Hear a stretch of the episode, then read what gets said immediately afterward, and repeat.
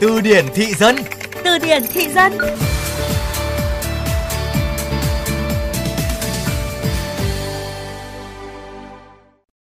Thời tiết hôm nay đẹp vãi nhỉ?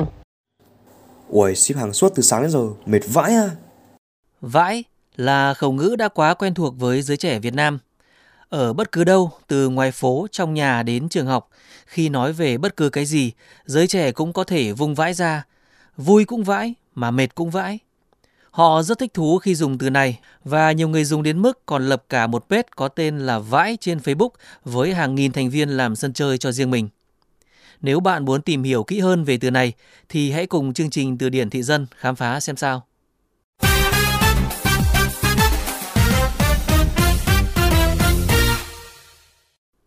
Theo nghĩa đen thì vãi là một danh từ nhằm nói đến một người phụ nữ chuyên quét dọn làm lao công cho nhà chùa nhưng không cạo đầu đi tu hành thì gọi là bà vãi.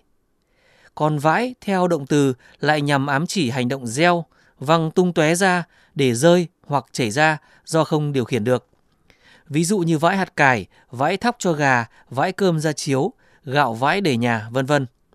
Hoặc cũng có thể để chỉ hành động mà không kiềm chế được như cười vãi nước mắt, sợ vãi ra quần. Thập niên 90 của thế kỷ trước, thế hệ 7X hay dùng đến cụm từ vãi trưởng gắn với các bộ phim kiếm hiệp của Hồng Kông. Vãi trưởng có thể hiểu là tung trưởng, tung ra hành động, ra đòn tấn công, nhưng hành động ở đây lại theo dạng rơi vãi, ý nói võ công xoàng, không điệu nghệ, không bài bản, không chuẩn xác, một cách bột phát và tùy tiện. Vì rơi vãi thì thường là rơi một cách tự do, không đều, không chuẩn. Họ sử dụng cụm từ vãi trưởng để thể hiện cảm xúc tâm lý của họ. Ví dụ hay vãi trưởng, sợ vãi trưởng, ghê vãi trưởng.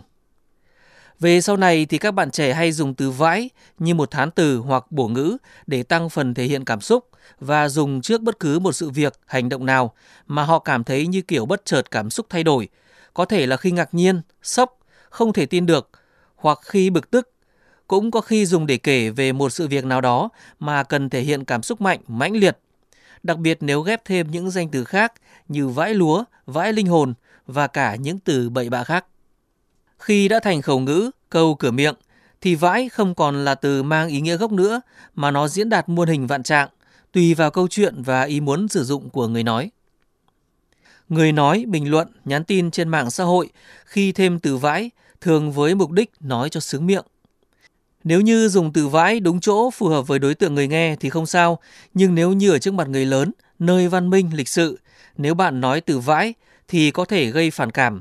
Người nghe cảm thấy không được tôn trọng. Do đó, các bạn nên cân nhắc để phát ngôn cho đúng, tránh gây ảnh hưởng không tốt tới bản thân. Hãy cùng làm phong phú kho từ vựng tiếng Việt của bạn cùng chương trình Từ điển thị dân phát sóng trong khung giờ cao điểm sáng và trưa hàng ngày trên VOV Giao thông.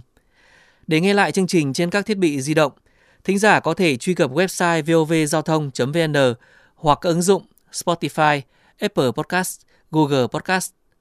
Tạm biệt và hẹn gặp lại.